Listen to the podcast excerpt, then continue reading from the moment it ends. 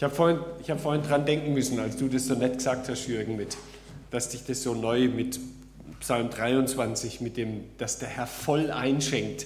Da ist mir eingefallen, ich habe mal gelesen in der schweizerdeutschen Übersetzung diesen Vers in Schweizerdeutsch. Was steht da? Und du, Herr, schenkst mir schwibbelig, schwabbelig voll i.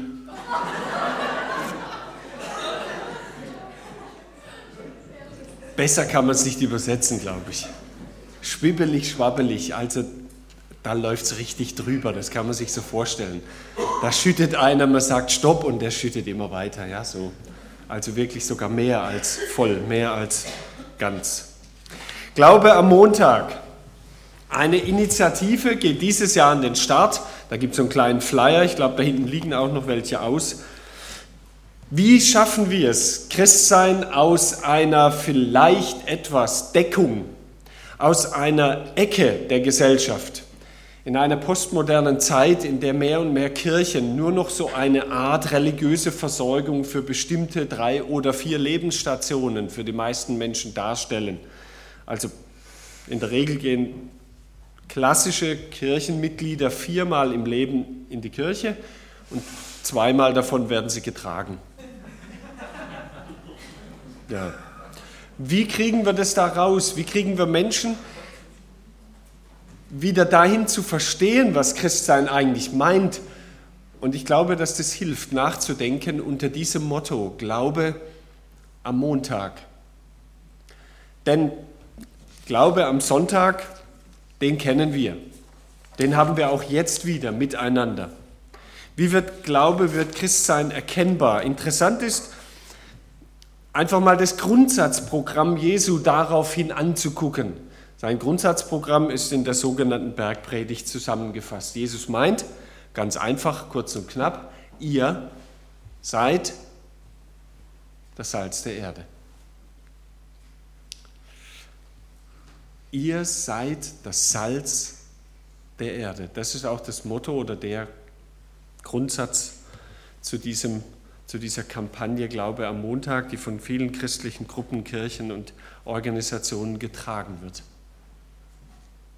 Ihr seid das Salz der Erde. Jesus hat damit noch nicht genug. Er sagt auch gleich noch weiter, ihr seid das Licht der Welt.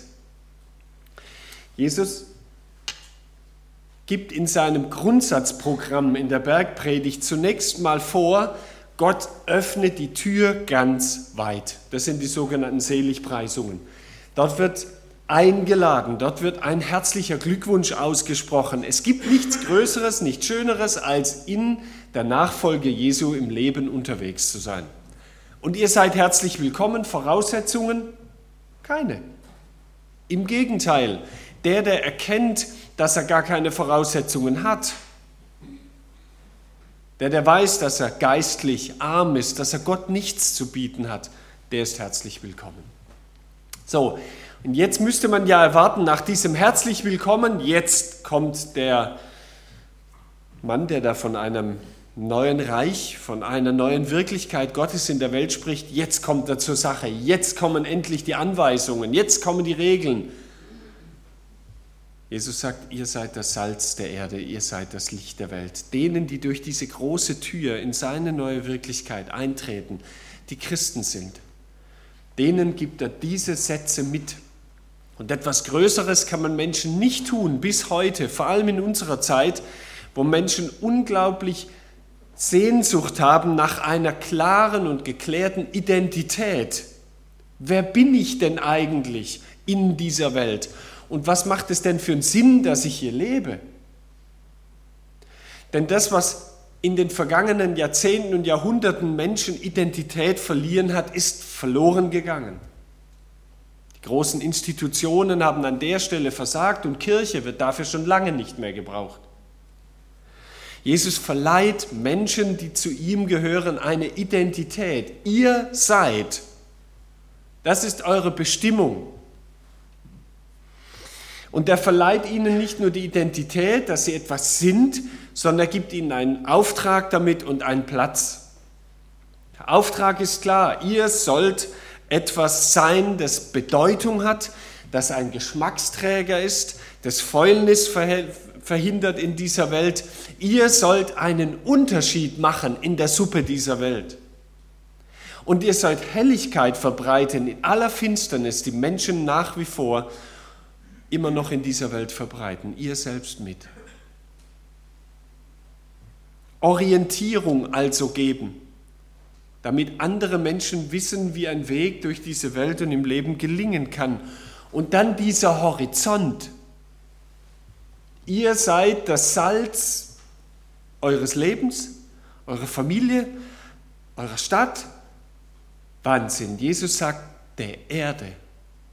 Christsein ist nicht so irgendein was Frommes für eine Nische, irgendetwas, was so halt in meinem Inneren, in meinem Herzilein vielleicht Bedeutung haben könnte. Hier geht es um die Erde, hier geht es um die Welt, hier geht es um etwas, was Realität werden kann, mitten im Leben. So groß ist Glaube am Montag. Ach ja, nicht nur hier, an keiner Stelle redet Jesus jemals vom Sonntag. Nie. Auch nicht vom Gottesdienst. Jesus gibt keine Anweisung dafür. Er redet dann sogar in der Folge der Bergpredigt vom Geld haben oder wenn mal weniger Geld da ist. Er redet von dem, wie Ehe gelebt wird. Er redet von dem, wie man beten kann und so weiter. Er redet vom Leben, nicht vom Gottesdienst feiern. Er redet eben nie vom Sonntag. Jesus hat alle Gebote der zehn Gebote wiederholt, alle bis auf eins, den Sabbat. Den wiederholt Jesus nicht. Im Gegenteil, er greift die damalige Praxis an, weil die Juden so konzentriert waren, diesen einen Tag so ganz ins Zentrum ihres Glaubens zu stellen und erschüttert es und sagt, sag mal, ist's denn das? Nichts essen, nichts kochen, keine tausend Schritte machen an einem Tag. Was macht Jesus? Er wandert ausgiebig, er pflückt mit seinen Jüngern alles, was sie am Wegrand finden, er heilt, er tut alles, was ein Jude nie tun würde, genau an diesem Tag. Als ob Jesus damals schon diese Idee hatte. Mensch, mach doch mal die Aktion Glauben am Montag. Das meint Jesus. Denn wenn wir Sindelfingen so in einer charakteristischen Darstellung von oben, so als Landkarte mal angucken würden, so ein Stadtplan, dann sieht Sindelfingen sonntags so aus. Da ist ziemlich dunkel. Die Idee, die Jesus hat, ist aber die, dass die Welt hell wird, funktioniert nicht dadurch, dass wir noch mehr und noch intensiver Gemeinschaft pflegen und noch mehr Christen auf einen Haufen hocken, sondern dass wir die Welt verändern, da wo sie stattfindet dass wir im Leben der anderen Menschen mit ankommen, dass da, wo wir in einem Verein Mitglied sind, wo wir Familie leben, wo wir unseren Beruf, und das ist doch die zum Beispiel für Menschen, die im Berufsalltag stehen, die Hauptzeit ihres Wachseins in der Woche und im Leben überhaupt, dort soll Christsein stattfinden. Und deshalb warnt uns Jesus auch im Zusammenhang mit dem Salz, dass das Salz kraftlos werden könnte. Und das müssen wir uns jetzt kurz vergegenwärtigen, denn diese Wirklichkeit kennen wir leider nicht. Bei uns wird Salz nicht kraftlos. Aber damals hat man Salz in Israel vom Toten Meer her geschafft. Und das waren so Steinklumpen. Und diese Steinklumpen, die hat man so klein gehauen, da war auch alle anderen Mineralien drin, das war kein reines Salz. Und dieses Salz wurde normalerweise auf den Flachdächern gelagert. Diese Flachdächer waren begehbar, da war so eine Außentreppe und da hat man auch sonst am Tag Zeit verbracht. Und da hat man das Salz gelagert, weil da die Tiere, die so ums Haus unterwegs waren, wie Katzen und was weiß ich alles, nicht hinkamen. Nur, da waren sie auch Wind und Wetter ausgesetzt, diese Salzbrocken. Und deshalb nach und nach wurde durch vor allem eben Niederschläge von oben das Salz ausgewaschen. Und diese Steinklumpen haben nicht mehr getaugt und so wurden sie weggeschmissen. Und man hat Frisches geholt. Kann es sein, das Christsein, das vor allem auf Sonntags konzentriert ist, auf gottesdienstliche Wirklichkeit, ausgewaschene Christen produziert? Ausgewaschen? Kann es sein, dass wir zu viel Kraft unserer gemeindlichen Aktivität um den Salztopf selber kreist, da wo das Salz gemeinsam sitzt? unsere Veranstaltungen, Raumgestaltung, Pflege, wie viel Zeit in Besprechungen, in Sitzungen, in Vorbereitungen verwenden wir in unseren Hauskreisen, auch in unseren Bibelstunden auf uns selbst.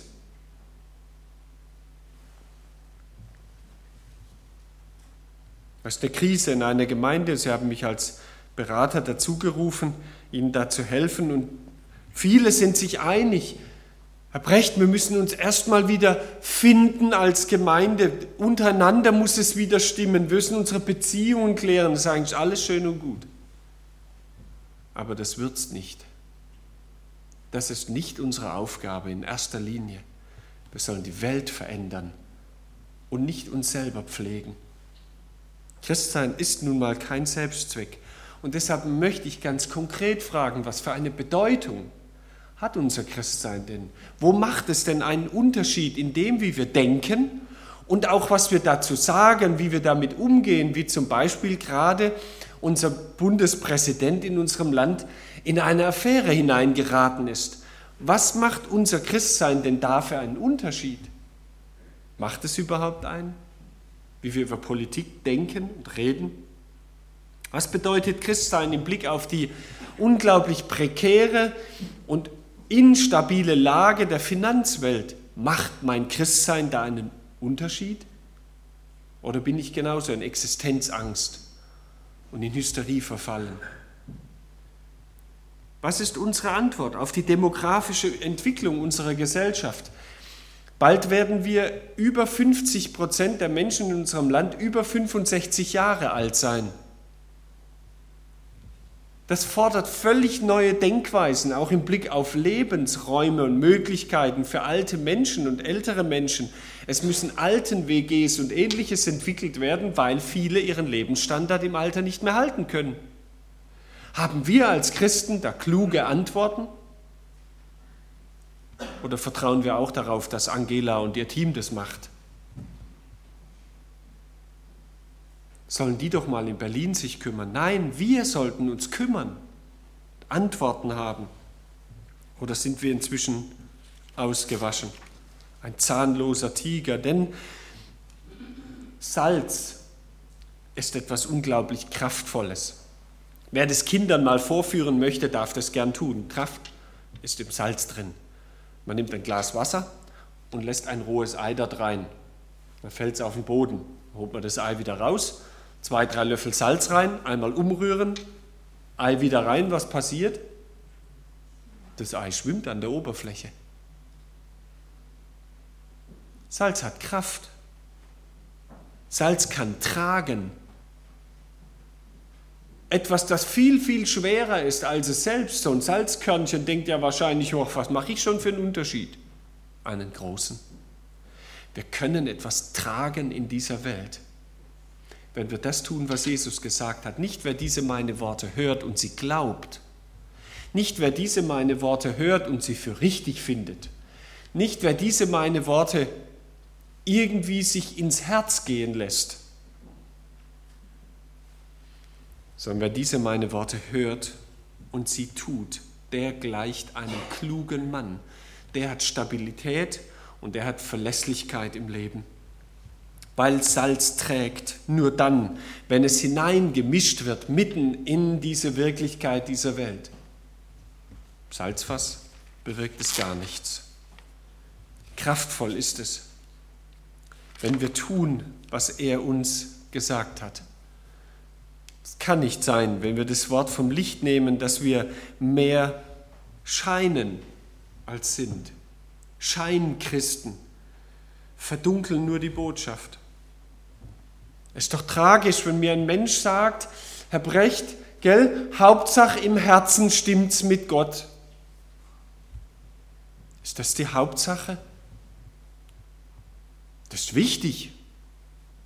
Das ist ganz entscheidend, dass in meinem Zentrum meiner Persönlichkeit Gott tatsächlich die Herrschaft hat, wie wir gesungen haben. Reign in me, regier du in mir, sitzt du auf meinem Thron. Aber das ist nicht die Hauptsache. Das ist sogar schlimm. Das führt zu eben einem Art, wie Jesus es formuliert hat, Kerzenschein unter einem Eimer. Das ist wie wenn man eine Kerze unter einen Eimer steckt. Was passiert da? Er stinkt, qualmt und dann geht die Kerze irgendwann aus. Leuchten sollst du. Ja klar, wer von uns ist schon eine große Leuchte? Wir sollen auch nicht besonders großartig sein, aber leuchten. Weil Jesus sein Licht in uns hineingibt, können wir das alle. Wir verändern viel mehr in unserer Umgebung, als uns bewusst ist vielleicht. Ich werde nie vergessen, als Bernd bei uns im Jugendkreis damals aufgetaucht ist. Bernd hat gelesen, wir haben da so Kleinanzeigen geschaltet, Jesus ist unser Friede bei Fragen, äh, Telefonnummer, ja, also in so einem Wochenblatt. Und er hat es gelesen und kam, hat angerufen und hat gesagt, da möchte ich hin. Er war auf der Suche, er hatte nichts im Leben, er war völlig mit Sinnlosigkeit so zu, dass er einfach, egal was so aufgetaucht ist, mal angeguckt hat. Und wir hatten damals in dem Jugendkreis ziemlich Stress da gab es zwei Gruppen, die haben sich bekriegt, die haben sich gar nicht lieb gehabt und es waren so 10, 12 Leute. Also war eigentlich keine gute Zeit zum Kommen. Bernd kam. Nach drei Monaten hat er einen vom Jugendkreis geschnappt und hat gesagt, du, ich möchte jetzt mit Jesus leben. Das überzeugt mich hier. Hm?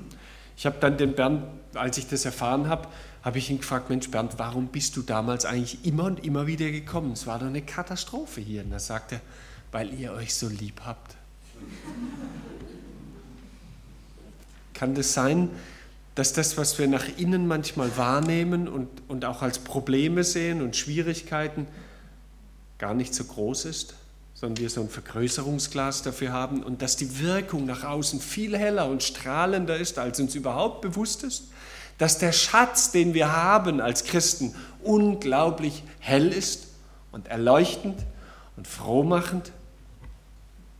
Vielleicht wächst uns an der Stelle wieder etwas mehr Selbstbewusstsein. So wie es dann Paulus versucht hat zu formulieren, dieses Glaube am Montag, ist leuchtend hell. Warum? Wiederum nicht Gottesdienste feiern, sondern alles, was ihr tut. Also vom Zähneputzen morgens, auch das Gähnen, wenn wir müde sind, das, wie wir reden mit anderen, das, wie wir einkaufen, wie wir Auto fahren und, und, und, und, und. Alles, was ihr tut. Alles. Da ist keine Ausnahme. Alles, was ihr tut. Worten oder mit Werken, das tut alles im Namen des Herrn Jesus und dank Gott dem Vater durch ihn. Und dann kommen ein paar Sätze und am Ende von dem Abschnitt, alles, was ihr tut, das tut von Herzen als dem Herrn und nicht den Menschen. Ihr seid unabhängig in dem, was ihr tut. Lasst euch ja nicht von irgendwelchen Menschen beeindrucken oder passt euch denen unnatürlich an. Nein, lasst euch von Gott allein bestimmen. Was für eine selbstbewusste Haltung. Und dazwischen, ach ja, da stehen ein paar Dinge. Zwischen dem alles, was ihr tut und alles, was ihr tut. Also bitte ganz zuhören und nicht nur den ersten Satz. Das gilt jetzt vor allem für die Männer. Ihr Frauen ordnet euch euren Männern unter, wie sich's gebührt in dem Herrn. Ihr Männer, liebt eure Frauen und seid nicht bitter gegen sie. Ihr Kinder, seid gehorsam den Eltern. Soll ich lauter sagen, dass die im Keller hören? Ihr Kinder, seid gehorsam euren Eltern. Haben sie, glaube ich, nicht gehört. Denn es ist wohlgefällig in dem Herrn. Ihr Väter, erbittert eure Kinder nicht, damit sie nicht scheu werden. Ihr Sklaven, seid gehorsam in allen Dingen euren irdischen Herrn nicht mit Dienst vor Augen, um den Menschen zu gefallen, sondern in Einfalt des Herzens und in der Furcht des Herrn. Ich möchte es mal übersetzen. Das, was hier Paulus zwischen diese alles, was er tut, setzt, ist Leben. Hier geht es ums Rathaus, hier geht es um meine Firma, hier geht es um den Supermarkt, hier geht es ums Wohnzimmer, ums Restaurant, ums Fußballstadion, um den Tischtennisverein, um die Feuerwehr, bei der ich bin und, und, und. Das ist Christsein. Wie lebst du dort? Das soll einen Unterschied machen. Dort soll erkennbar werden, dass du von diesem Gott lebst, getragen wirst und geprägt wirst in allem. Dieser Gott, der Jesus Christus heißt und der Christen zu Christen macht. Wie glanzlos auch unsere Anbetung und unsere Gottesdienste sein mögen. Das spielt alles nur eine untergeordnete Rolle. Aber ob ich bei einem Besuch am Krankenbett bei einem Menschen, wie ich letzte Woche, der sechs Hirnschläge innerhalb kurzer Zeit erlitten hat, ob ich, ob ich da was zu sagen habe, sodass der Zimmernachbar, der selber an Krebs erkrankt ist und wahrscheinlich im Endstadium jetzt Krebs hat, dann den anderen fragen muss, sag mal, das war abends spät, du musst ein besonderer Mensch sein, dass der Pfarrer zu dir nachts auch noch kommt. Und dann hat er ihm gesagt, und das, was der gesagt hat, ich habe einen Bibelvers gesagt und, und einen Liedvers vorgelesen und habe gebetet. Das war's. Habe ich was zu sagen? So dass Menschen einfach sagen: Mensch, da ist was, was ich nicht habe, das trägt im Leben und im Sterben. Das verändert die Wirklichkeit. Das hat Geschmack. Glaube am Montag. Ich würde gern beten.